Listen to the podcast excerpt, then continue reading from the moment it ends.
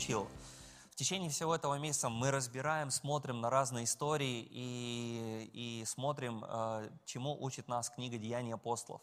И вот я хотел бы, чтобы мы обратили с вами внимание на одну историю, которая записана э, в этой книге. Она прям выскочила для меня, я обратил на нее внимание. И как-то Господь повел меня, чтобы больше размышлять над этой главой, и какие-то вещи я для себя усвоил, и этими вещами я хотел бы поделиться сегодня с вами. Давайте мы откроем с вами книгу «Деяния апостолов», 10 главу. Книга «Деяния апостолов», 10 глава, и речь сегодня пойдет про одного человека, которого звали Корнилий. И вот я буду читать с первого стиха. Здесь записаны такие слова. «В Кесаре был некоторый муж именем Корнилий, сотник из, э, сотник из полка, называемого Италийским» благочестивый, боящийся Бога со всем дом своим, творивший много милостыни, народу и всегда молившийся Богу. Он в видении ясно видел около девятого часа дня ангела Божий, который вошел к нему и сказал ему, «Корнилий». Он же, взглянув на него, испугавшись, сказал, «Что, Господи?» Ангел отвечал ему, «Молитвы твои, милостыни, милостыни твои пришли на память пред Богом. Итак, пошли людей в Иопию, призови Симона, называемого Петром. Он гостит у некоторого Симонова, а, Симона Кожевника, которого дом находится при море. Он скажет тебе слова, которыми спасешься ты и весь дом твой. И вот я хотел бы, чтобы мы коротко сегодня поразмышляли над этой историей и взяли какие-то полезные для себя моменты. Вы знаете, я начал размышлять над этим человеком и подумал, Господи, но а, почему надо было послать ангела к этому человеку? То есть мы видим с вами, что Корнилий, он не был спасенным человеком. Да, у него была, может быть, любовь к Богу, и у него, может быть, э, были даже попытки как-то построить отношения с Богом. Он любил Бога, но у него не было спасения.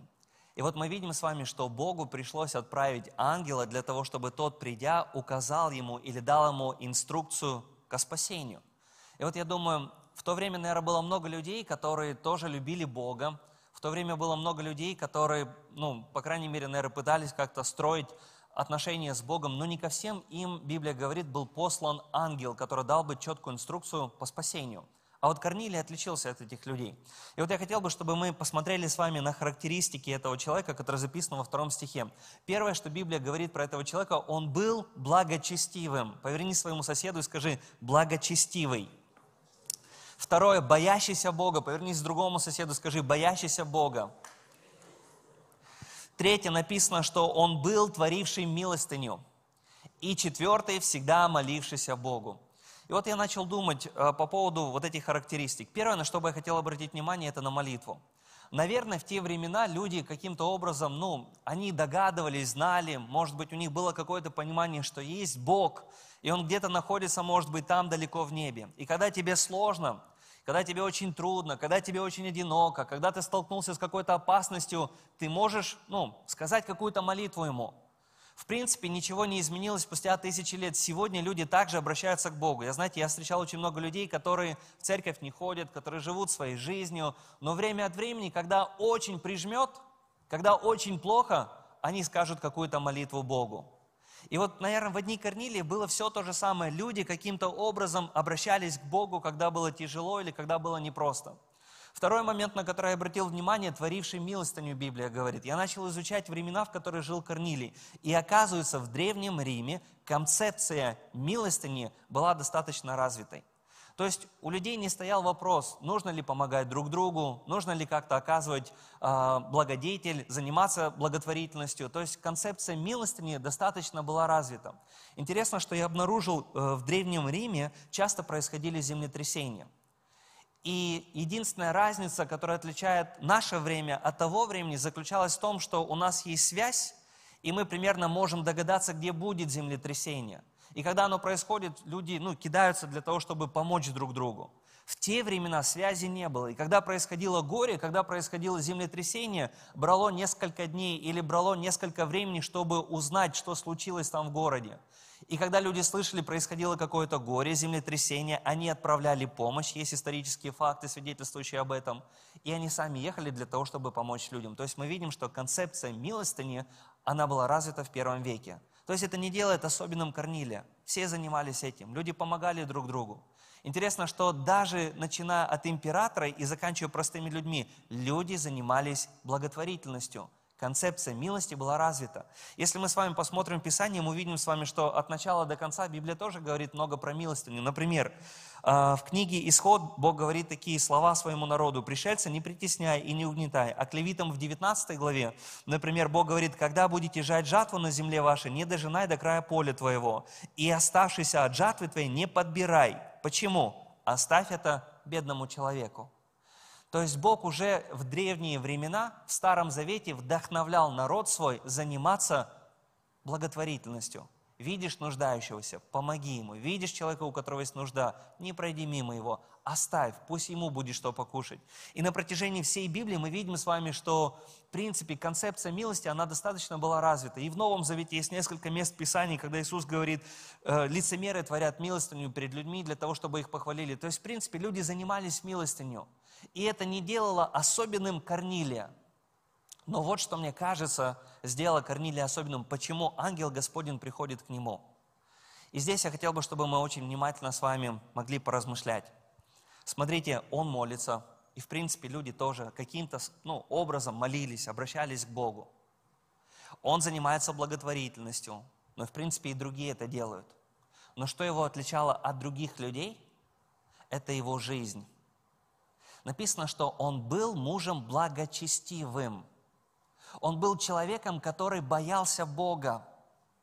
И мне кажется, вот эта характеристика, она и сыграла роль. Эта характеристика повлияла на его молитвенную жизнь. Эта характеристика повлияла на его благотворительность.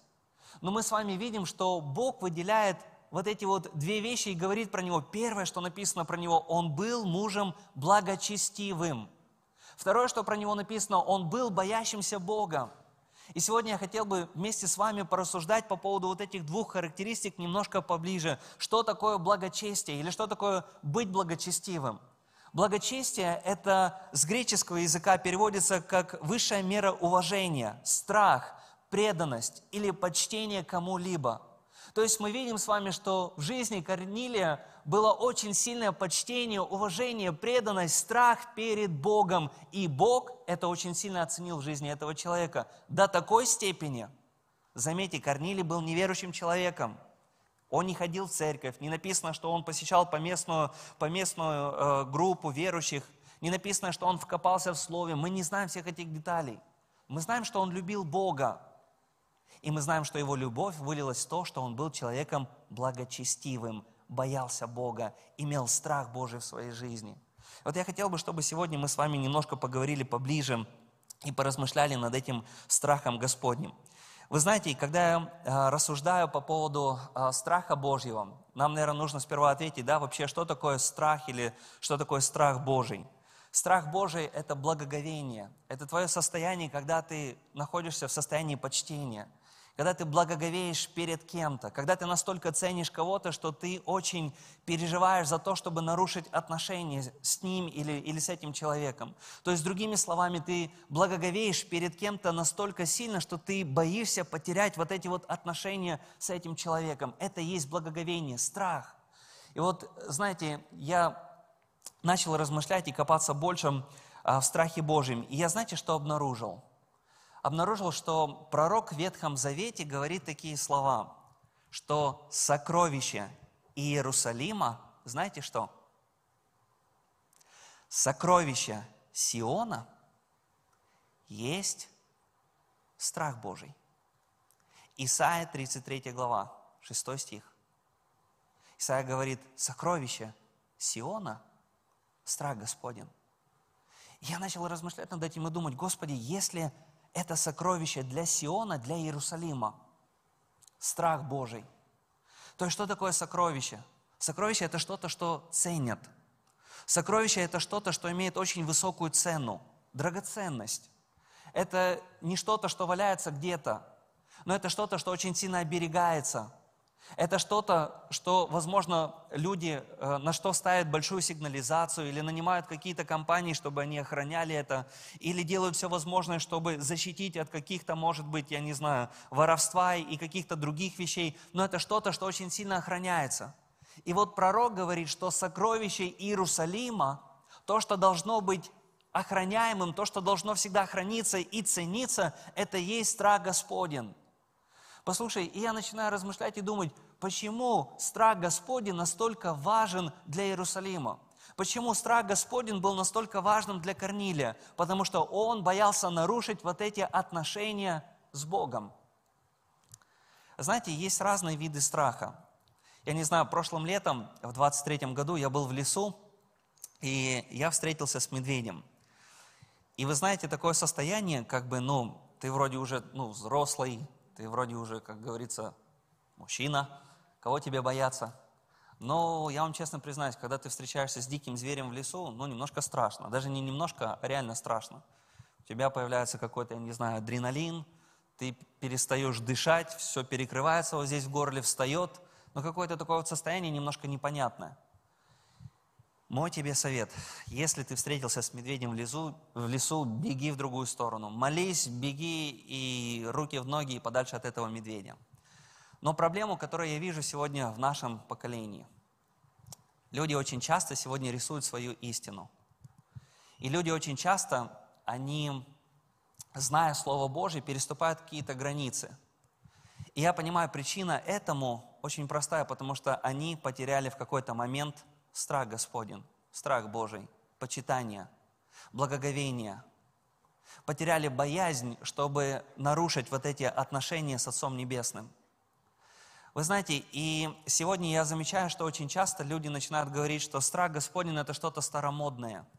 Страх Господень – это что-то, ну, религиозное.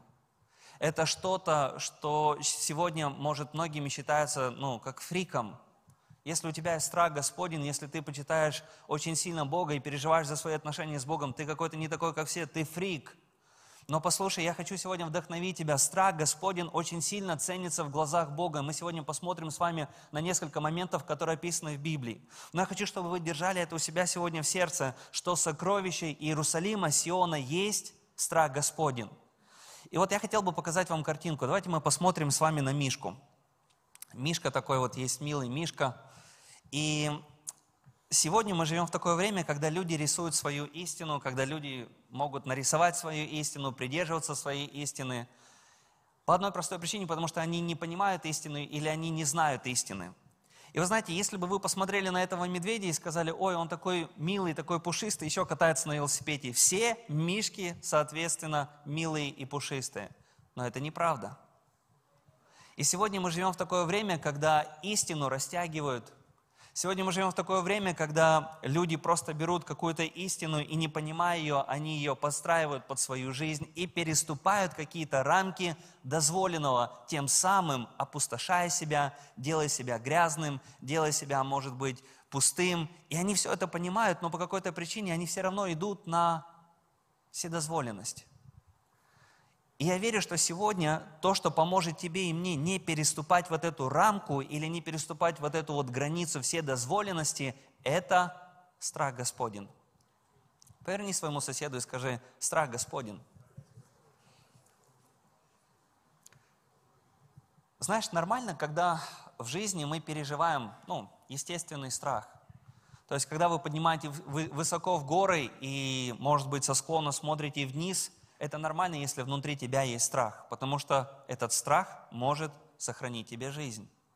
Это нормально, когда ты в лес идешь, и ты встречаешься с медведем, и все перекрывает у тебя в горле, и ты не можешь дышать, и ты начинаешь э, бояться, и ты начинаешь просто убегать от этого зверя. Это нормально, когда ты переживаешь этот естественный страх. Почему? Да потому что что-то тебе подсказывает, что тебе надо руки в ноги и спасать свою жизнь. Это нормально, когда ты подходишь к проезжей части, и, может быть, машины едут с большой скоростью, и где-то внутри тебя дух захватывает, и ты переживаешь, чтобы не шагнуть дальше. Это нормально, потому что, имея этот страх, он может помочь тебе продлить дни твоей жизни. Вот то же самое и со страхом Господним. Когда ты имеешь благоговение перед Богом, когда ты чтишь Бога, поймите, я не говорю сегодня о том, что нужно бояться Бога, прятаться от Бога. Но я говорю сегодня о почтении к Богу, я говорю сегодня о благоговении пред Богом. Когда у тебя есть это состояние, послушай, ты не будешь идти на поводу с грехом, ты не будешь идти на поводу со, со вседозволенностью. И сегодня, когда я встречаю многих христиан, кто-то говорит, да ничего страшного, ты знаешь, вот там, ну, три года ходил в церковь, потом слетел, потом обратно вернулся, а, а потом опять слетел, и потом обратно вернулся. Ты смотришь, как будто бы люди, они катаются, вот поднимаются на горочку, и потом катаются, поднимаются и снова катаются. Почему? Потеряли в какой-то момент страх Господень. Когда у нас есть страх Господень, это то, что поможет нам дойти верными Богу до конца. Ты хочешь дойти верным Богу до конца? Ты хочешь исполнить волю Божью на этой земле? Реально. Ты хочешь пойти далеко с Богом? Имей страх Господень. Интересно, давайте мы посмотрим с вами еще на одну историю, которая записана, э, записана в книге «Бытие» 20 главе. Книга «Бытие» 20 глава. Давайте мы откроем с вами и посмотрим. «Бытие» 20 глава. Молодежь, вы еще здесь? Так, что-то вы притихли. Бытие, 20 глава, и мы будем читать с вами с первого стиха. Библия говорит такие слова. «Авраам поднялся оттуда к югу и поселился между Кадесом и между Суром, и был на время в Гераре. И сказал Авраам Асаре, жене своей, она сестра моя, и послал Авимелех, царь Герарский, и взял Сару». Знаете, Авраам такой красавчик, приходит с женой э, в местность, э, и, и говорит, она не жена моя, она сестра моя, ребят, я тут ни при чем, ну, царь смотрит, если ты ни при чем, тогда я ее заберу.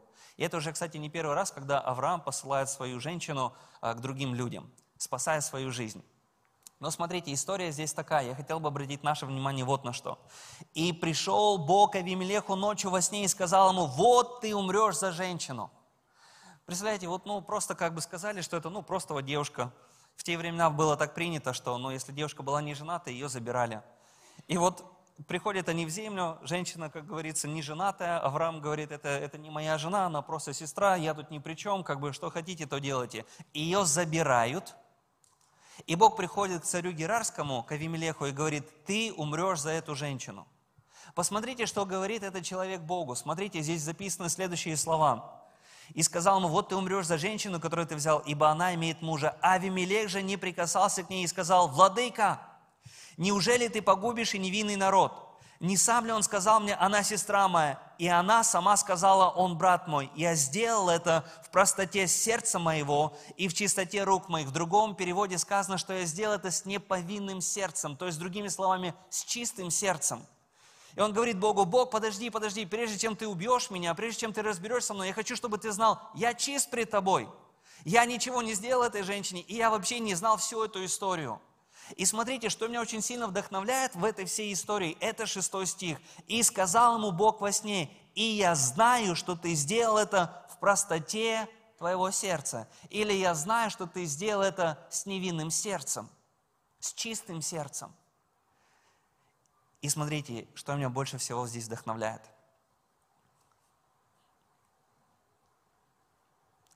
И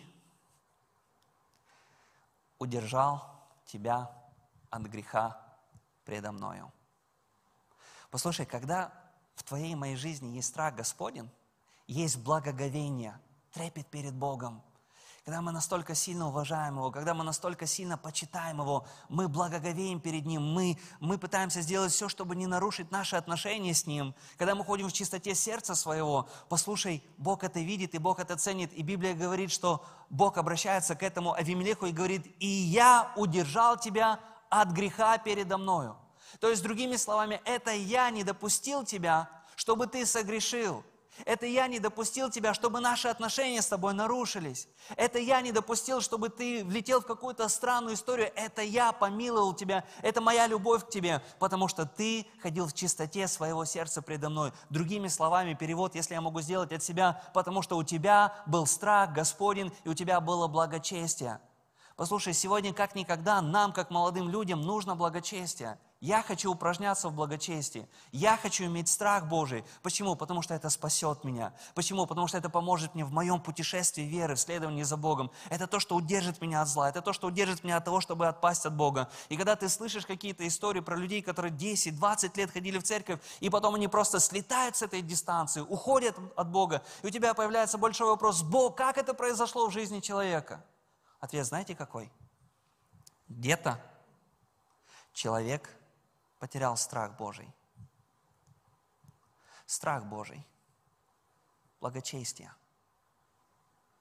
То есть мы видим с вами, что у страха Божьего есть такое свойство, как предостеречь тебя от греха.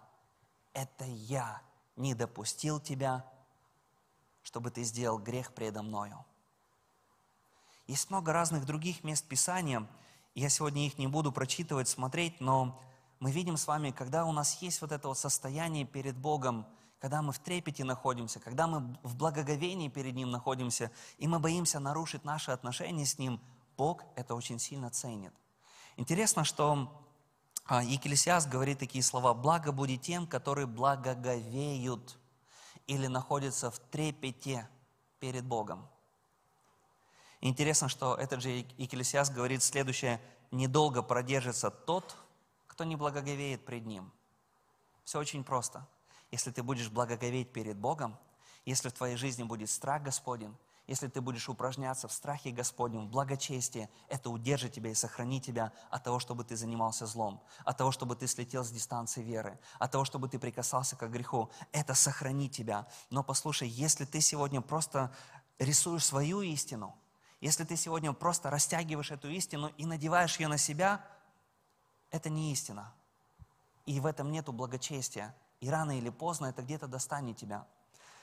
Вы знаете, я хотел бы, чтобы мы с вами очень коротко еще открыли и посмотрели исход 19 а, главу. Исход 19 глава.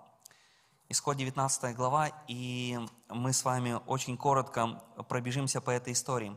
Небольшое предисловие. Бог выводит израильский народ из земли египетской, Он выводит их в Синайскую пустыню, начинает разговаривать с ними, и Он говорит Моисею такие слова. «Подготовь народ, скажи им, чтобы они осветились, потому что через несколько дней, через три дня я буду говорить им явным голосом». Только представьте себе, Бог будет говорить явным голосом.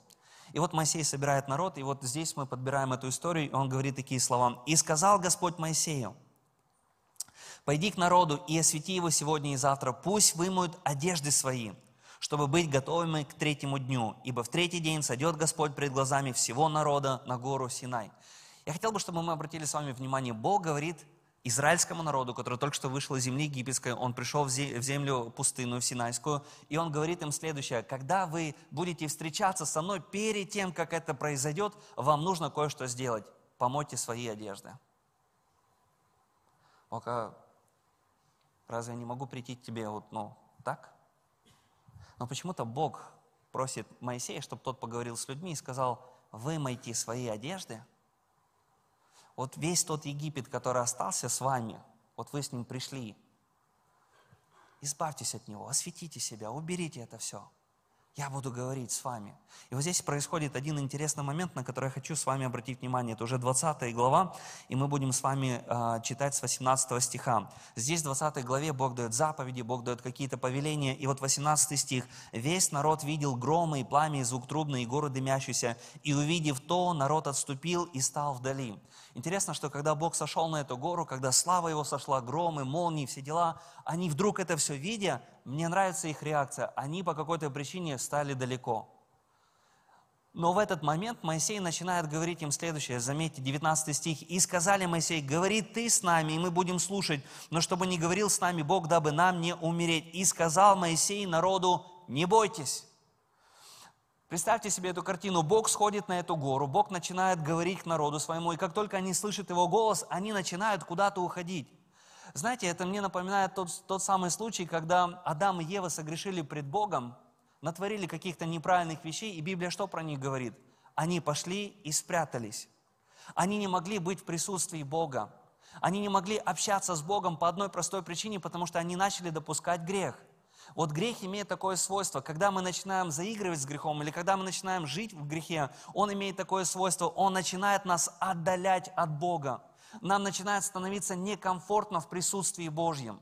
И вот здесь я вижу что-то похожее. Израильский народ, я не знаю, как они вымыли свои одежды, я не знаю, как они подготовились, но когда Бог сошел, вместо того, чтобы бежать в Его присутствие – Вместо того, чтобы, может быть, стоять на коленях и просто наслаждаться голосом, который звучал с неба, быть в его присутствии, они по какой-то причине отступают назад и говорят, Моисей, давай-ка уж ты поговори с Богом, а мы как-то там постоим, и ты потом нам все передашь.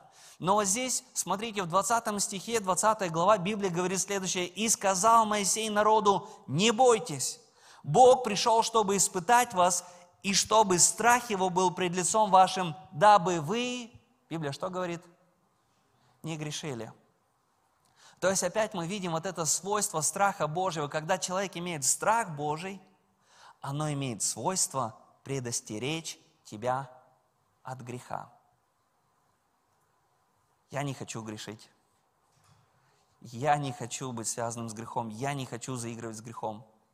Но для того, чтобы не заигрывать с грехом, для того, чтобы жить благочестиво, нам нужно упражняться в страхе Господнем.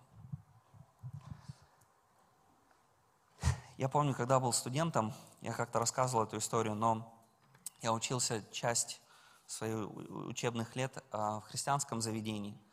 И я помню очень часто, когда где-то происходила какая-то движуха, тусовка, какие-то непонятные шутки, приколы и так далее. Я честно скажу, я уходил от этого, я просто находил какую-то причину, и я не участвовал в этом всем. И слава Богу, если, если, если хотите, я вам потом поподробнее расскажу, но у этих ребят потом все весело было, очень весело.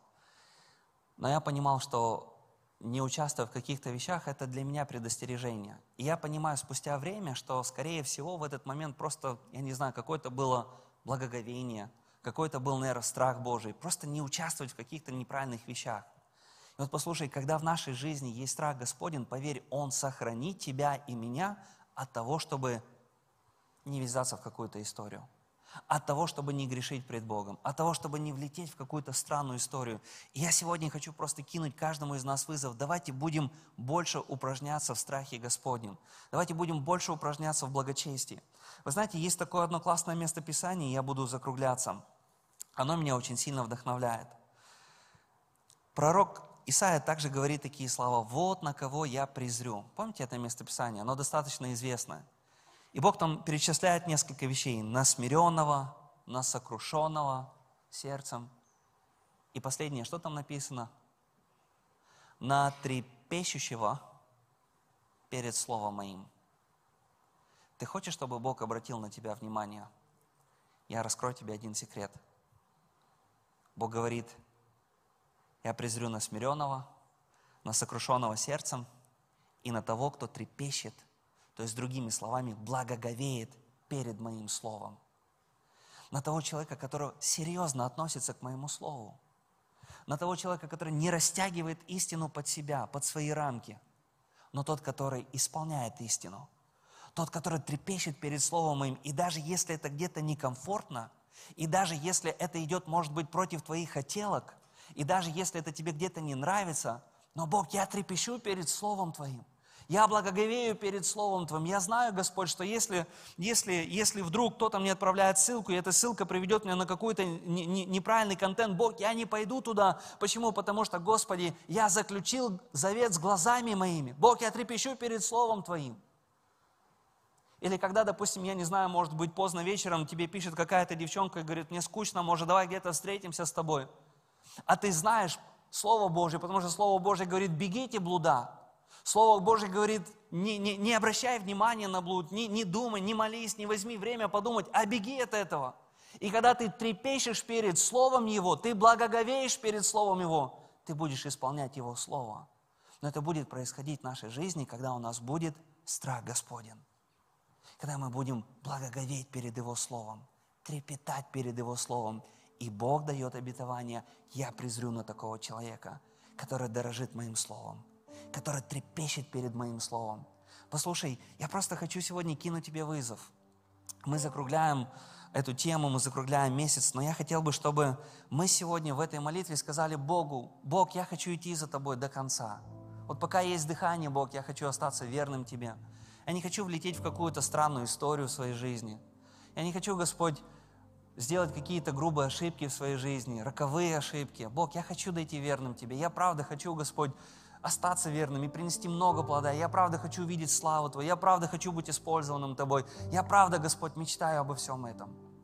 И вот если ты правда хочешь этого, я думаю, есть, есть хороший совет. Упражняйся в страхе Господнем. Упражняйся в благочестии. Послушай, и благочестие, оно не выливается только в твоих явных делах, но благочестие, оно заключается и в твоих помыслах. Оно заключается и в твоих каких-то тайных решениях, в твоих каких-то тайных желаниях. Послушай, даже в этом упражняйся. Если ты видишь какие-то, может быть, странные мысли приходят в твой разум, в твое сердце, удаляй эти мысли. Вставай на колени, молись и говори, Бог, я не хочу поступать так, я не хочу жить так, Господь, я хочу быть благочестивым при Тобой в своих помыслах, в своем сердце и в своих поступках, в своих делах. Если мы будем упражняться в этом, Бог поможет нам дойти верными. Аминь. Давайте мы встанем на наши ноги.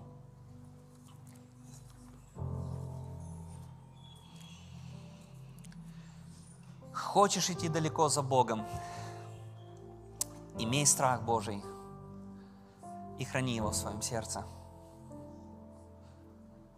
По крайней мере, я вижу, это было в жизни Корнилия. Благочестивый человек, наполненный страхом Божьим, очень любил Бога, но не было отношений с Богом, не был спасенным человеком. И Бог смотрел на этого человека, который всеми силами пытался сделать все, чтобы просто благоговеть пред Ним, чтобы каким-то образом строить с Ним отношения и не попортить ничего с Богом. И Бог смотрел на этого человека, благочестивого человека, и послал ангела, который дал ему инструкцию к спасению.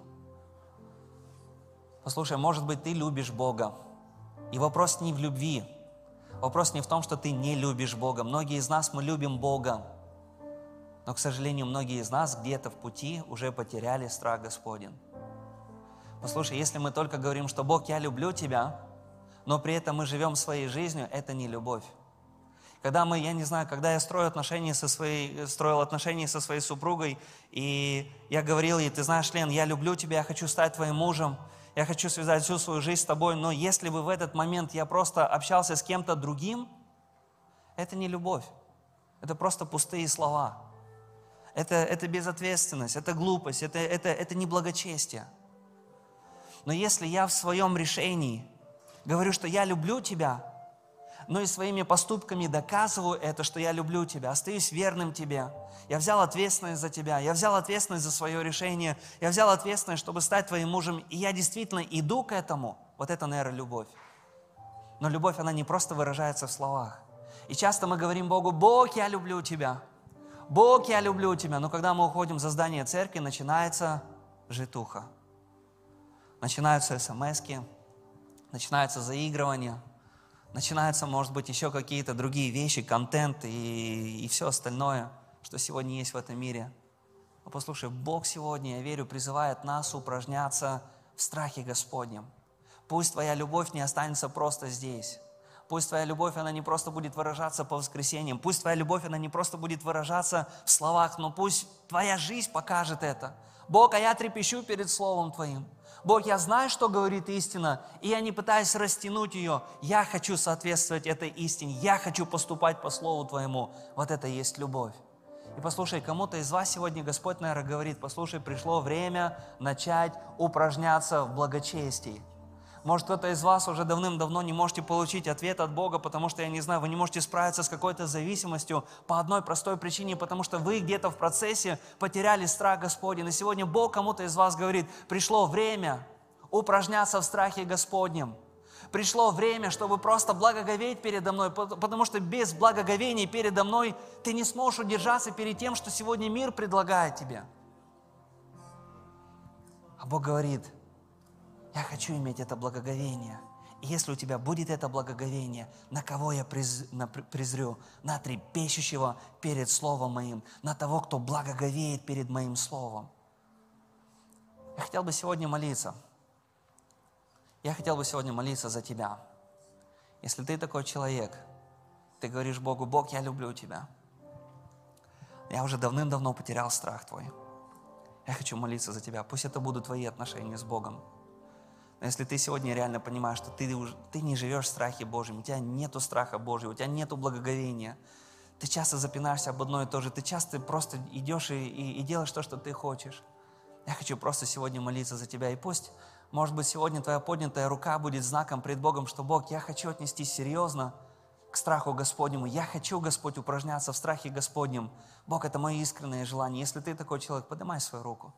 И мы будем молиться. Я вижу ваши руки. Я вижу ваши руки, я вижу ваши руки. Давайте мы склоним наши головы, будем молиться. Вы подняли руку, держите ее пред Богом. Господь, я благодарю Тебя за эти руки, которые сегодня подняты. Я благодарю Тебя за то, что здесь есть люди, которые говорят Тебе, Бог, я хочу, Господь, просто любить Тебя не на словах, но я хочу любить Тебя, Господь, своей жизнью. Я хочу почитать Тебя своей жизнью. Я хочу благоговеть пред Тобой. Боже, Ты знаешь все эти руки, которые сегодня обращены к Тебе. И я прошу Тебя, Господь, пусть изольется особая благодать.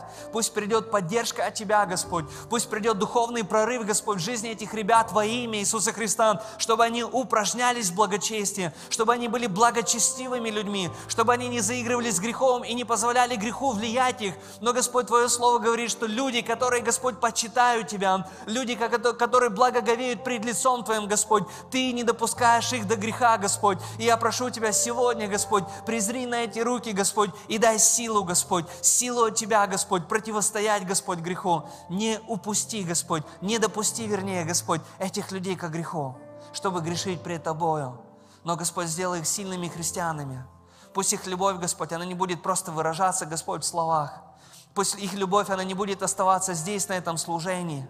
Но когда они выйдут, Господь, в этот мир, и когда они предстанут, Господь, перед, перед тем, что мир предлагает, я молю о том, Господь, чтобы они были благочестивыми. Корнилий был благочестивый. Господи, я благодарю Тебя за эту удивительную историю, прекрасную историю человека, который пытался строить отношения с Тобой, любил Тебя, но не был спасенным и Ты не оставил этого человека. Ты, Господь, не прошел мимо него. И я знаю, Господь, Ты не пройдешь мимо тех, Господь, которые сегодня хотят жить благочестиво для Тебя. Господи, мы любим Тебя, и мы благодарим Тебя за Твое Слово. Отец, Сын и Дух Святой, весь Божий народ скажет Аминь.